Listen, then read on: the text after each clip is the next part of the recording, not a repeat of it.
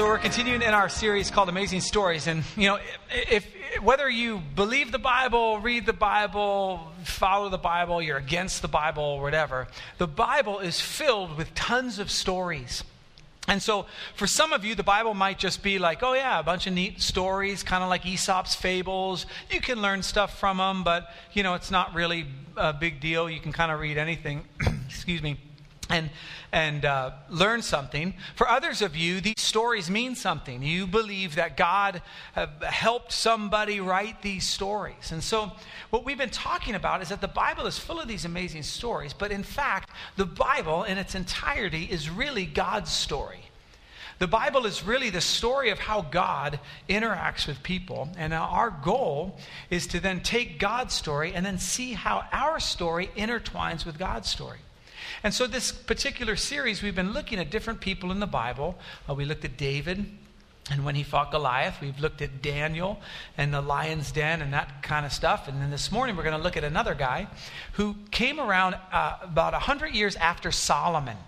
Solomon was the wisest person who ever walked the face of the earth. And the reason he was was because his father, uh, David, um, when Solomon was ready to kind of take over, uh, God said, Hey, ask for whatever you want. And Solomon asked for wisdom. And so then God was so happy with the fact that he asked for wisdom and didn't give him riches or power or anything like that, that, that God said, Look, because you asked for wisdom, and Solomon's request was specific. He said, I want wisdom to lead this great people of yours. Because that made God happy, God gave him all these riches, all this power. And so, you, you know, you're probably thinking like I am, like, hmm, if I pray for wisdom, hmm. you know, well, it's already been done, so God's like, hey, think of something else. But anyway, so so Solomon, like when Solomon gets done, now imagine this: you've got a kingdom that, that, that Solomon now is controlling, and he's the wisest man, the richest man, and becoming one of the most powerful men in the world, what could possibly go wrong? If you've been given wisdom by God, what could possibly go wrong? Well, something did go wrong. And what happened was, uh, and Bob will explain this, there was a series of events, and then the guy we're going to study this morning kind of rose up in the middle of those. So, to describe what happened, Pastor Bob's going to come up and share with us for, uh, for a little bit. Start off with Solomon greatest king ever. And just like he said, Solomon did a number of amazing things. He was chosen by God, he was blessed by God with wisdom, he was chosen to finally build the temple for God to make his name dwell. Um, he even established Israel. He was huge at the time. But you know, the thing about wisdom is you got to use it. Okay? And near the end of his life, not so much. Because what he did alongside of these other things, if you have a chance to read it sometimes, is and you can see it there. He marries Pharaoh's daughter. Bad thing for the people of Israel. He not only married her, he married hundreds of other foreign wives, which meant he was making military alliances with other countries. Again, not something you're supposed to do. Well, his wives wanted to worship their own gods, and so he allowed his wives to set up altars in Jerusalem to their foreign gods, not the Lord. Not so cool. And then the worst thing that he did, at least politically, was near the end of his career, he was building all kinds of massive buildings and was depleting the country's finances. So he started putting heavy taxes, but not on everybody. His own tribe, Judah, they were exempt. It was just the other 10 tribes. And when that wasn't enough, he actually started enslaving his own people. But again, not the people of Judah, just the 10 other tribes. So you can imagine that when Solomon died, things were a little tense in Israel. So Solomon was succeeded by his son Rehoboam. And Rehoboam had two sets of advice. One is, dude, you got to calm down. The country's about ready to blow up. But his other younger guys that he'd come up with said, no, man, you got to show him who's the boss. Well, he had seen the movies that we'd seen, and he decided if you're following a, a prominent powerful man, you've got to be prominent and powerful yourself. And so he thought he was going to be that guy. But even guys that try to be hardcore often don't turn out to be hardcore, and it didn't work out terribly well. So what happens to Rehoboam is he's hardcore for about a month, and then all of a sudden, Rehoboam is king in one place, and a new guy, Jeroboam, is king of the rest of the country. What happened is the other 10 tribes just said, fine. If you're going to treat us like slaves, then we're done with you. And Jeroboam, who ironically was one of the labor supervisors of the north, becomes the king of what becomes a separate kingdom. And you can see it there. From this point on, God's people are actually, this is our border, God's people are actually two different kingdoms. There's a southern kingdom of Judah, where their capital's in Jerusalem, and then there's a northern kingdom that's usually called Israel. And that's the other 10 tribes. Well, the story that we're going to read takes place in that northern kingdom. And Jeroboam starts out okay. The Lord makes promises to him, says, You're going to be my king. Just serve me and listen to me. And Jeroboam doesn't get the wisdom part, so he goes bad really fast and starts doing a number of crummy things, including building two golden calves, which, if you know from Israel's story, is a bad idea. And so the Lord tells Jeroboam, You're not going to be succeeded. In fact, your line is going to die violently. So we start with Jeroboam. Jeroboam is chosen by God but sins, and then he is succeeded briefly by a guy named Nadab. And then Nadab, as the Lord said, is assassinated by a guy named Baasha. Baasha rules for about 20 years and does okay. Uh, still sins against the Lord. He's a bad king according to 1 Kings. Baasha is succeeded for, by Elah for two years, and the Lord had said, Now you're not going to last either. And in fact, that's what happens. Elah is, you got it, assassinated by Zimri, but it's getting closer. Zimri lasts a week, and then he is assassinated by Omri. Omri is politically actually a pretty good king. He consolidates power in the north. He builds a capital in a place called Samaria. It's on a hill. It belongs only to him. It allows him to consolidate the king's power.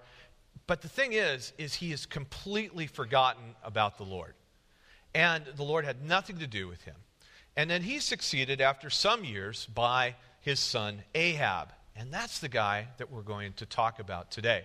Now, if you read 1 Kings, and Ahab's story begins at 1 Kings 16, the author of 1 Kings is not a fan of Ahab. Now, he's not a fan of any of these guys, but he is especially unhappy with Ahab. Not only does he sin like his fathers, but the author tells us he sinned more than anybody else before. He's especially wound up about it. So, and in case you're wondering why, the author slows down and tells us really explicitly what the problem is with Ahab. It's so bad, I had to highlight it in red, okay? So, first thing is, is he marries a foreign wife whose name is Jezebel. Jezebel means little princess. Her father's name is Ethbaal, which means Baal, the god of the Canaanites and the, and the Phoenicians that she's from. It means Baal is the boss. And little princess means he's Baal's the prince, so I belong to the prince. I belong to Baal. Well, he not only marries a foreign wife like Solomon did, but he himself becomes a Baal worshiper. Not just kind of have the Lord on one side and Baal somewhere else, but he becomes a Baal worshiper. And in his new capital in Samaria, he sets up a temple for Baal, the god of the Canaanites, the god of the Phoenicians. And just to round it out, um, he sets up Asherah poles all over Israel. Asherah is like Baal's girlfriend, and so they kind of balance each other out. So the story is really Israel is in a bad place when Ahab becomes king. And so the Lord decides to send a prophet. And the guy's name is Elijah. Now, since we're paying attention to names, we get right to the situation. Elijah's name means, My God is the Lord. So, no Baal for him. And what the Lord does is, like a lot of prophets, he sends him over to speak. And he says, Here's the deal. Because of your sin, it is not going to rain in Israel for a number of years. Now, why rain? Because Baal is a rain god. That's his job. And so the Lord is saying, all right, let's see who's boss here. You know, your father in law, his name is Baal, is the boss. Let's see who really is the boss here. Okay? And so that's the situation. But then once that happens, as soon as this happens, the Lord sends Elijah on the road into a lot of weird, really amazing, but kind of weird situations. And he sends him all over the place. You can see all of these lines here where Elijah goes here, and then he goes here, and then he goes here, and then he goes, he goes all over the place, okay? Now, here's the thing. A lot of times when you read the Bible, it's these places are just kind of whatever. So I wanted this to make a little more sense to us. So imagine that Samaria, the capital, is Garden Grove. Okay? So we're, we're, we're a temple of Yahweh. We're a temple of the Lord in Samaria, in Garden Grove. And imagine that, I don't know, Carl's Jr. is the temple of Baal, okay? So the first thing the Lord does is he takes Elijah out of the land and he says, I'm going to take you somewhere else. And he takes him to, well, Corona, okay? He takes him to a place that's outside of the land. It's about 30 miles away. And he feeds him. And, he, and Elijah is fed during this time. A famine is on, and he's fed by ravens. And he's given water in a dry creek bed. So the Lord is showing the way that he can feed people in a way that Baal can't. After the Lord has made this point, he decides to take him way up here. And this is, uh, Zarephath is Jezebel's hometown. Okay, so he's going to take him right into the heartland of Baal. Now, if he's going from Corona this would be about where Magic Mountain is, okay? So he goes up, all the way up, different area code, way out there. And while he's there, as soon as Elijah gets there, there's a famine on. Baal's not doing a very good job of taking care of his people. And so he sees this woman and he says, Look, lady, you need to give me something to eat. And she says, Look, I'm a widow. I have one son. I'm starving. We only have enough for one more meal. We're going to eat that and then we're going to die. And he says, No, no, no. He says, I work for the Lord. He says, Go make the meal. There'll be plenty for all of us. Well, the woman does this, and it happens. The Lord miraculously, through Elijah, provides that food. So, once again, what Baal can't do in his home territory, the Lord, through his prophet, is able to do. And then, out of nowhere, the woman's son dies. And Elijah once again calls on the Lord, and her son rises from the dead he's able to bring him actually back. So we see that the Lord can sustain you in the wilderness, he can sustain you in some other God's territory, and the Lord can even bring people back to life. Well, in the meantime, a couple of years have passed, and now it's time to deal with King Ahab. And so the Lord sends Jeremiah, or uh, Elijah, back to go meet up with Ahab. And Ahab's not having it. He's like, ah, it's the troubler of Israel. And Elijah's response is, You know, I'm not the troubler, you are. But here's the key thing that he says that it's important for us to get. It's not that they're the smack talk back and forth between them. But what really matters is what he says here. He says, Look, here's why you're in trouble. You and your father's family, you guys have abandoned the Lord's commandments and followed the Baals. See, this is the problem. The Lord is happy to provide for his people, but they got to be willing to be his people. And if you turn your back on God, then there's going to be trouble. And so Elijah proposes a test. Okay, Baal's a thunder and lightning God, so let's do this. We're going to set up a couple altars, and we're going to call on the gods to send lightning and fire down from the heavens to consume the, the offering, and we'll see who is really the boss here. And so, and so they set these things up, and they go to Mount, oops, they go to Mount Carmel, which is right here. And if this were on our, our maps, it's about where Malibu is, okay? So we're getting closer back to home. And they meet up on the top of Mount Carmel and they set up the different altars. But before they do that, Elijah wants the people of Israel to know really what's at stake. And so he makes it really clear. And he says, Look, he says, why do you guys keep going back and forth between the Lord and Baal? We're going to figure this out once and for all. If Baal is God, then go ahead and follow him.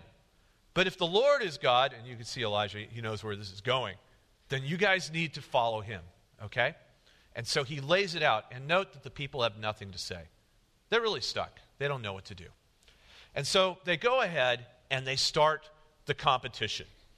And the prophets of Baal do all of their stuff. They dance, they sing, they slash themselves, they shout, they do all kinds of stuff and nothing happens. They do it all morning. And then around lunchtime, Elijah tries to help. Now, I don't think Elijah's being all that friendly here, okay? I think there's probably a small amount of sarcasm in what Elijah is saying here. Hey, you know, where is your gut? You know, maybe, maybe If you just shout a little louder, you'll get his attention. Or, you know, maybe he's thinking deep thoughts. He's a God, you know, they, they do that. Or, or he's busy. You know, gods have a lot to do. Or, or maybe, and this is actually an idiom for this, maybe he's going to the bathroom because they had, you know, outdoor toilets. So their idiom for going to the bathroom was, I'm going to take a little walk. That's what it says here in Hebrew. Maybe he's taking a little walk and you got to get his attention. What's the deal? Nothing happens. So then it's the Lord's turn. And they go to the Lord's altar. And just to show off, I think, a little bit, Elijah orders people to pour bucket after bucket after bucket over the altar. So it's totally wet. The wood's wet. The thing's wet. In fact, there's so much water, there's a trench around the altar, and that's full of water. Okay? And he's about to call on the Lord. But before he does that, the key point that he makes here the prophet once again speaks. And this is what really matters, even more than what happens next. Elijah wants to be sure to frame this for the people. And he says this He says, Look, the Lord, the God of Abraham, Isaac, and Israel, let it be known today that you are the God in Israel and that I am your servant and have done all of these things at your, your command. So Elijah's saying, Look, this is not just me. I am totally working for the Lord. And what you're about to see is not my doing, but it's the Lord's doing. Okay? And then, to just make sure they get it exactly right, he says, Answer me, Lord, answer me, so that these people will know that you are God and that you are turning their hearts back again. So this is, this is not about amazing fire. This is not about cool stuff. This is about getting the people back on track. And so Elijah prays, and it works. This is an actual drawing of the actual thing. But no, it, it when the Lord, when the, when the fire comes from heaven, and remember, Baal is a, a rain god and Baal is a fire or lightning god. Baal fails, the Lord succeeds at Baal's job. The, fire comes from heaven. It not only consumes the sacrifice, it consumes the wood that it was sitting on, it consumes the rock that the wood was sitting on, and it consumes the ground and the water underneath. There's nothing but a giant smoking hole left in the ground after this. So, who's the real God of lightning and thunder? I think we know this one. The Israelites clearly get it. When they see this, they fall on the ground. And remember, they were silent before? Now the Israelites know what's up. They say, The Lord, He is God. The Lord, He is God. Now Elijah turns back to Ahab and says, Hey, you know, you better go get something to eat because there's big stuff coming. And what was coming is we're going back to the rain. Baal's a rain god and a fire god. We've handled fire. Now it's three and a half years later. It's time to get rid of the rain. And he tells Ahab, You better get out of here. And then there's a really interesting series of stories along the way where Elijah gets ready for the rain and he tells his, pro- his servant, Go look at what you see. And he says, Well, all I see is like a cloud the size of a fist way off in the horizon. Well, that's the rain that's coming. And he tells, he tells Ahab, All right, rain's coming. You better get out of here. And Ahab does. He jumps in his chariot and rides from his chariot from Carmel back to Jezreel, which is his, his summer capital. It'd be about where Beverly Hills is on our map. It's about 25 miles away. And the amazing thing is, is once the, once the rain starts, that the power of the Lord comes on Elijah, and he actually beats Ahab there. Ahab's in a chariot going about 15 miles an hour, probably taking about an hour and 40 minutes. So let's assume he had a little head start in the power of the Lord, Elijah gets there in an hour and a half. I figured this out. He's running at about 336 per mile pace. That's 10 seconds faster than the world record, and then he does it 25 more times. Okay? Obviously, the Lord is, Lord is with Elijah. And then when they get there, you know, Ahab tells Jezebel everything that's happened and how he had killed all of the prophets. I forgot that part. He kills all the prophets of Baal along the way. And you would think at this point in the story, we're done, right? Elijah is power. We've established the Lord's power. We've established that Elijah is the Lord's spokesperson. We've established that Baal, not so good as a God. The Lord is completely in charge. The people of Israel are completely on track. All that's left is to send Jezebel away, get the people going, get Ahab back on track, and it's all good, right? Elijah should be at the peak of his situation. He, he's just had the most amazing situation. He's just broken the world record in the mile 25 consecutive times. But that's not what happens next. And John's going to tell us why. So, uh, he gets back to Jezreel. He'd beaten the chariot, which would just be the coolest thing ever. I'm sorry if you could just run that fast. And uh, he gets a text message, essentially, because uh, after Ahab had told uh, Jezebel everything that had happened, Jezebel says, Give me his phone number. She gets on there and she sends him this text, okay? So Jezebel sent a messenger to Elijah. Oh, I guess it was a messenger. You can beat the mile, but you can't create a cell phone? I mean, come on. Okay. To Elijah to say, May the gods deal with me, be it ever so severely, if by this time tomorrow I do not make your life like that of one of them, one of the prophets that were killed. After that fire came down, uh, Elijah says, Kill them all. There's like 850 people, uh, prophets of Baal and Asherah, that were, that were killed at that time.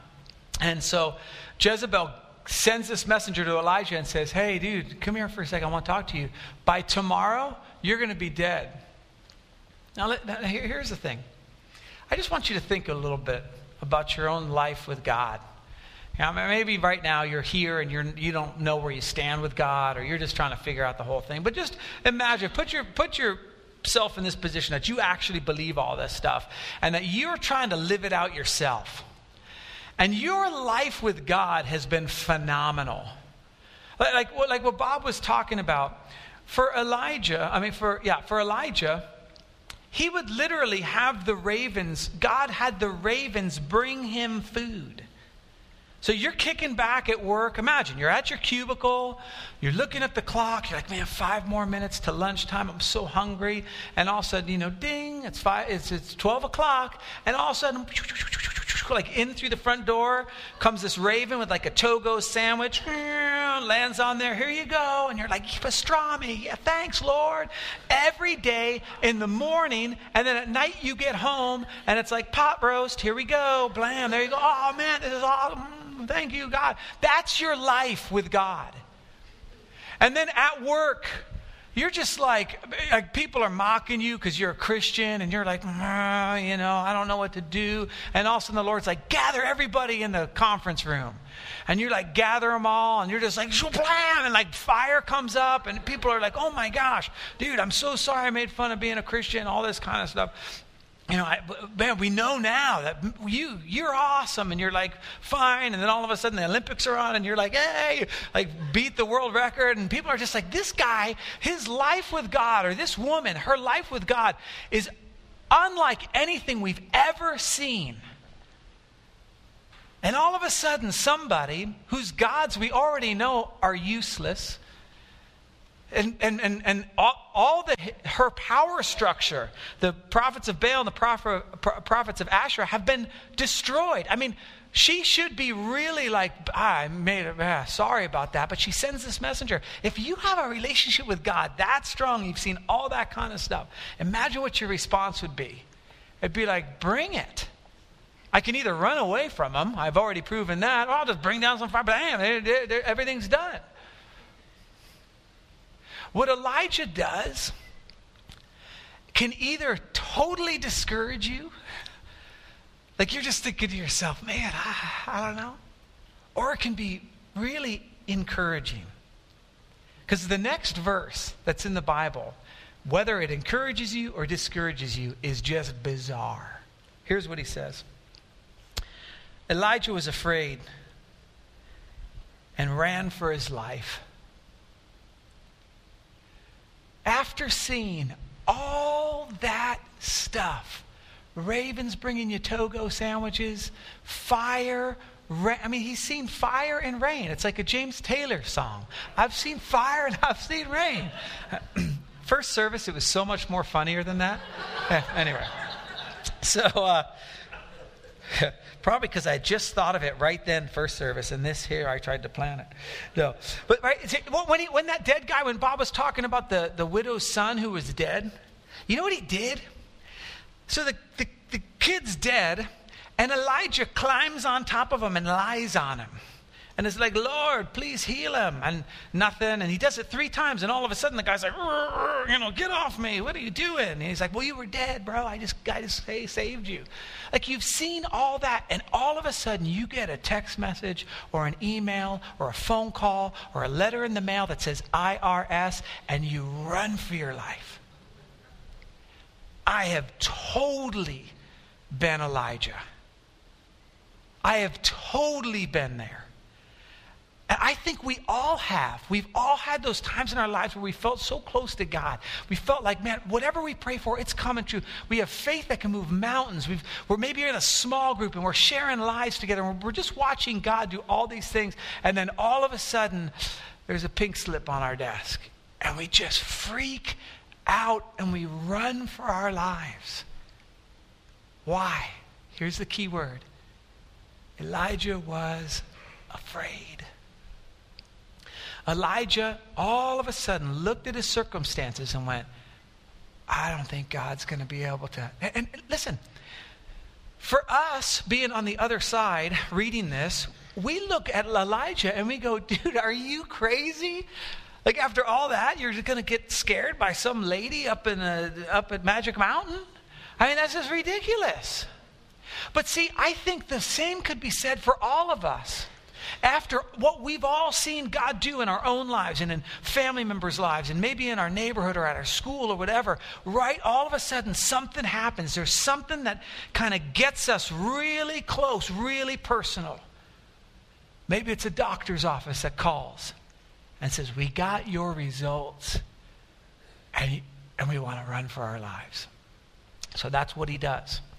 He runs for a day out into the desert, and he does really what all of us do. He says, I've had enough, Lord. And again, we look at him and we're like, You've had enough. You just call down fire. You've seen the most craziest things ever, and you've had, okay, you know, I wish, if you're honest, don't you go, I wish I could have seen all that. He says, I've seen enough. Take my life. Isn't that what he was afraid of in the first place? Take my life. I'm no better than my ancestors. Then he laid down under the tree and he took a nap. I've been there. So It's like, I just want to go to sleep. You know, you get your thing, you're trying to figure it out because, listen, trying to go through life afraid and on the run is exhausting. It's so exhausting. He goes a day, he falls under this broom tree, which doesn't even provide that much shade, and he falls asleep.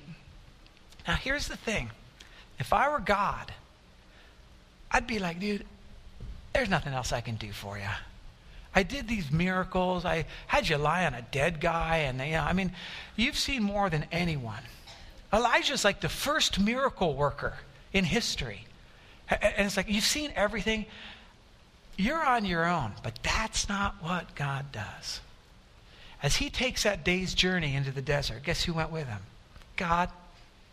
God sends this angel. And again, throughout Elijah's story, you will see how God sustains him. It's very physical. There's always food there, there's always water there, there's always provision, there's always the, the presence of God with Elijah. And so this is no different. He's under the broom tree. He says, Take my life. I don't want to live anymore. And an angel comes and cooks him up some bread and some water. And it's like, Hey, Elijah, wake up. He wakes up He's got this hot, it says the Bible says it's this hot loaf of bread, this stone that's hot coals on it. And he eats the bread and the water, and the angel says, Look, this is this journey, this is too hard for you. Eat something. So he eats it, and then he decides, it realizes in his life, you know what? I got to get back. No. He takes another nap again. And so Bob and I have been talking, we were talking, we talk about these passages throughout the week, and we both study, and then we talk about it. And I, I think he's struggling with depression here. I really do. And maybe that's you. Maybe you've, maybe you've struggled with depression. You, you know what that feels like. You're being sustained by the Lord, but you just want to sleep or you just want to escape. And so the angel wakes him up another time, feeds him again, and says, Come on, get up. This is too much for you. And then Elijah goes for 40 days to Mount Horeb, which is where we got our Ten Commandments. And you get this sense that what, what Elijah's looking for is, you know, when you get when you, when you read the story of how we got our Ten Commandments, those at the bottom were looking up at the at the um, at the mountain and they're seeing lightning and you know clouds, thunder, and all this kind of commotion. And so they're like freaking out. I think that's what he's going for. I think Elijah's going like, I, I got to see, I just need one more time for God to do something great. And so he ends up in this cave, and God meets him in this cave and asks Elijah a question that he asks anyone who's on the run. Now, you might be on the run right now. You might have seen God do really great stuff in your life, but all of a sudden, your spouse said, Sayonara, and you're like, man, I'm out of here. This is crazy. Maybe, maybe your finances took a turn. Maybe you got laid off. Maybe something caused you to you were afraid and you ran. Maybe you were afraid of being alone, and so you got into a relationship that you shouldn't have gotten into. And there you are, and you're just like, man, I need to meet God again. I got to get in touch with God again. Maybe the church wounded you. And you just said, you know what? Those people are hypocrites. I'm out of here. And you went off on your own, and now God is coming to you. And here's the question He has for you What are you doing here? Elijah's in this cave. He's at the mountain of God. He's in this cave. He says, What are you, what are you doing here? I think for a lot of us, this is God's question. For those of us who've, who've, who've run before, who've seen God do great things, and then we get whatever it was, some information, and we go, man, this is just too much, and we took off. When God finally meets us, that's the question He has because He wants us to answer the question for ourselves What am I doing here? What was I trying to get? What was I trying to fix? What, what, what, was it about this particular situation that caused me not to run to God, but to go and say, God, take my life. It's too much for me. Kill me. I want to just take a nap and just not wake up. What do you run to? Do you run to a substance? Do you run to a relationship? Do you run to something that just kind of gives this instant pleasure for a second, or it just you just want to escape? The Lord has the same question for all of us. I've been there. What are you doing here? Now, watch Elijah's answer because I think in his answer we can learn a lot about ourselves. He says this He replied, I've been very zealous for the Lord. Now, what you'll see in this particular thing is that Elijah speaks both truth and untruth, which is just like we all do when we're making excuses to God. We don't just out and out lie we kind of like go, oh, you know, it's kind of like when you, uh, w- you know, when you're late to work and you say, oh, oh, there was a ton of traffic. And like, yeah, there was at that last light you were at just before you pulled in the driveway, but it was smooth sailing all the way there. You just got up late, okay? So there's a little bit of truth, a little bit of untruth, okay? So he says, I've been zealous for the Lord, God Almighty. That's true. He has.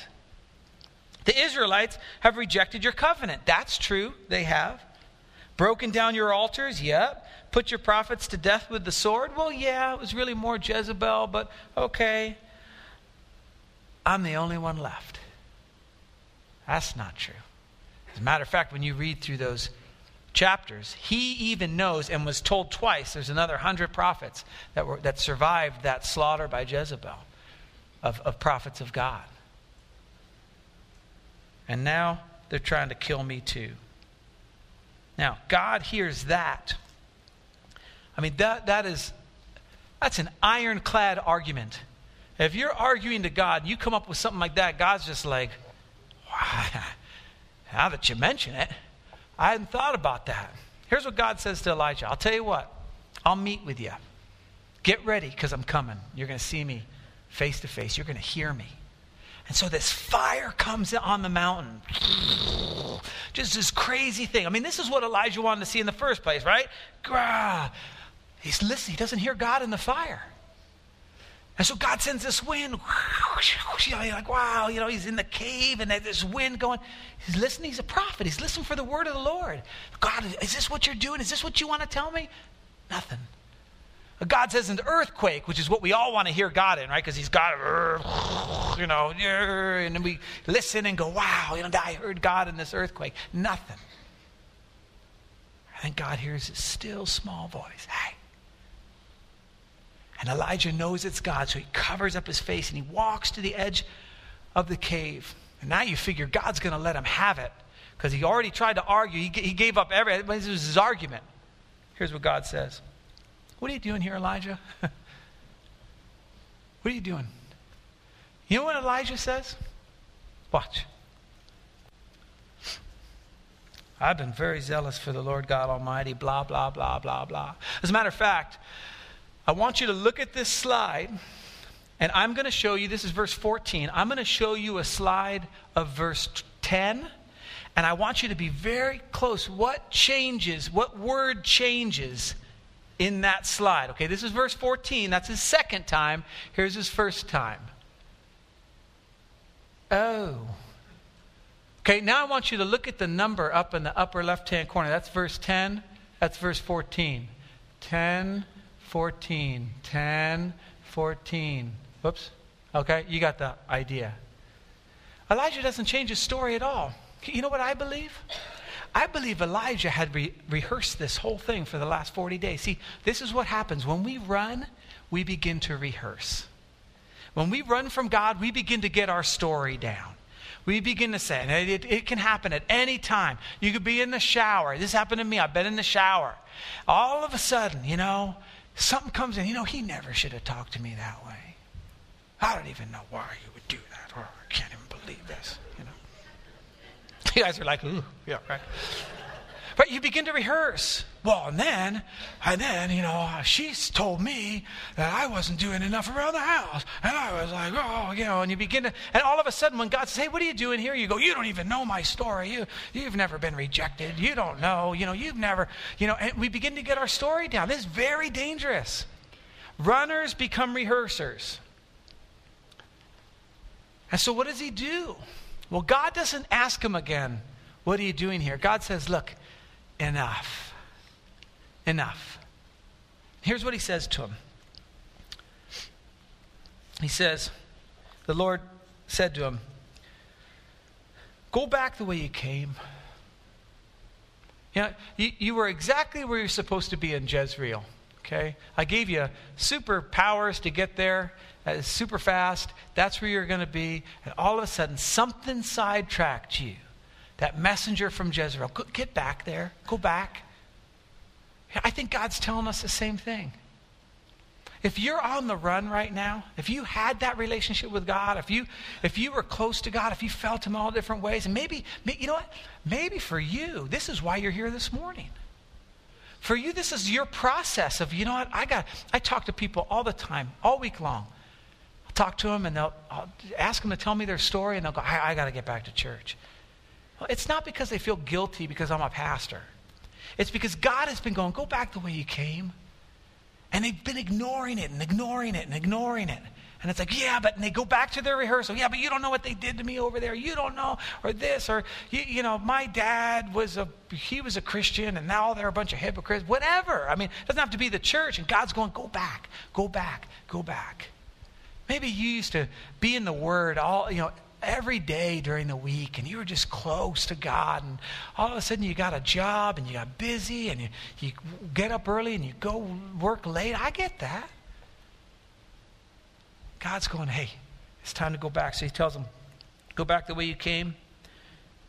Go to the desert of Damascus. When you get there, anoint Hazael king over Aram. He gives him this new task. And then in there, he also tells him some other things. And oh, and by the way, now, now God begins to deal with him on his little issues. And he says, first of all, we're going to get Elisha. It's going to be the prophet that takes your place. And I don't believe this was a berating. He's, I think he was just saying, look, you said you were tired before. He said, Lord, enough. God's going, I know, I know. We're going to get Elijah to take your place. Elisha. And, and so, you know, he, that happens. And he says, oh, and, and by the way, that whole thing about you're the only one, God just begins to encourage him. There's 7,000 in Israel that have not bowed their knees to Baal and have not kissed him. You're not alone. I think God's telling us the same thing. I mean, doesn't that sound like our Heavenly Father? Hey, go back the way you came. You're not alone. Okay? You're gonna, I'm going to have some people help you. It's going to be all right. Just go back. Now, as discouraging as that first verse was, where it says Elijah was afraid and ran for his life, this next verse is incredibly encouraging. And I, I hope this next verse is the one that applies to you this week. Here's what he says So Elijah went from there. He'd, he, he'd gone up, he'd, he'd kind of exhausted all his options. Finally, in this still small voice, God was talking to him. God was talking to him and said, Hey, go back. And Elijah did it. As David comes up and leads us in this last song, my prayer for you is that if you're on the run and you've kind of gotten to the end of your rope, that you turn around and go back to God. See, the story of Elijah, although there's a lot of crazy stuff in there, it's really a story of sustenance. God was sustaining him through all the different emotions, all the different stages of his spirituality, if you will, and he wants to sustain you as well. So here's what I'd like us to do I'd like us all to close our eyes and bow our heads. What I'd like you to do is, I'd like you to just kind of take a quick little inventory of your life. See where you are at. Answer the question why are you here? For some of us, we're just about to do a Mount Carmel thing. We are so fired up for God, we, we don't know what to do. We're just waiting for the fire to fall. To you, I'd say be cautious that you're not going from fire to fire. Be careful because the text, the email, the envelope's coming.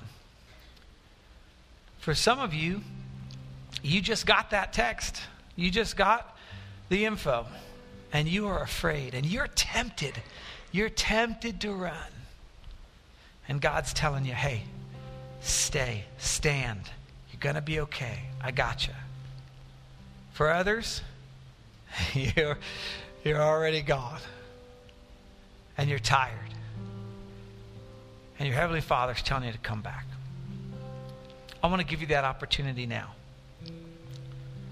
For those of you who've never maybe made a commitment to God through what Jesus Christ did on the cross, you've but you just feel like your life has been running and you know that now it's time to turn from those sins, to turn from those complications, from turn from the 40 days of just trying to get to a spot and you're just tired and you've never done that. You you this is your morning for, for you.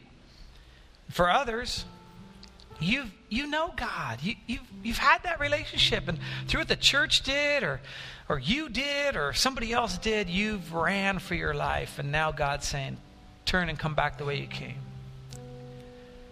If that's either of you, Either you've never done it before or you want to, and you, and you kind of sense in your heart that that still small voice that God spoke to Elijah with is a still small voice talking to you right now.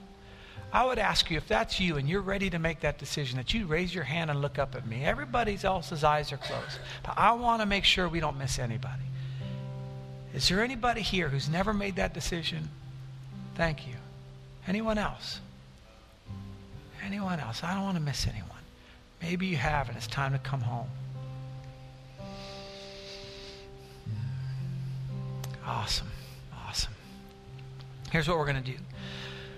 We're all going to pray this prayer together if we feel comfortable doing so. You might you might not want to.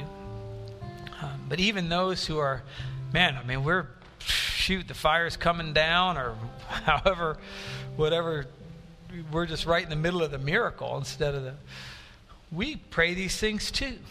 And it's basically a prayer of submission, a prayer of humility. It's a prayer of offering our lives to God. And so we're all going to pray this. I'll pray it in phrases, and you can just repeat this phrase Dear God, I give my life to you. Thank you for dying for my sins. I want to be where you want me to be and I give you authority over my life. Take it. In Jesus' name, amen.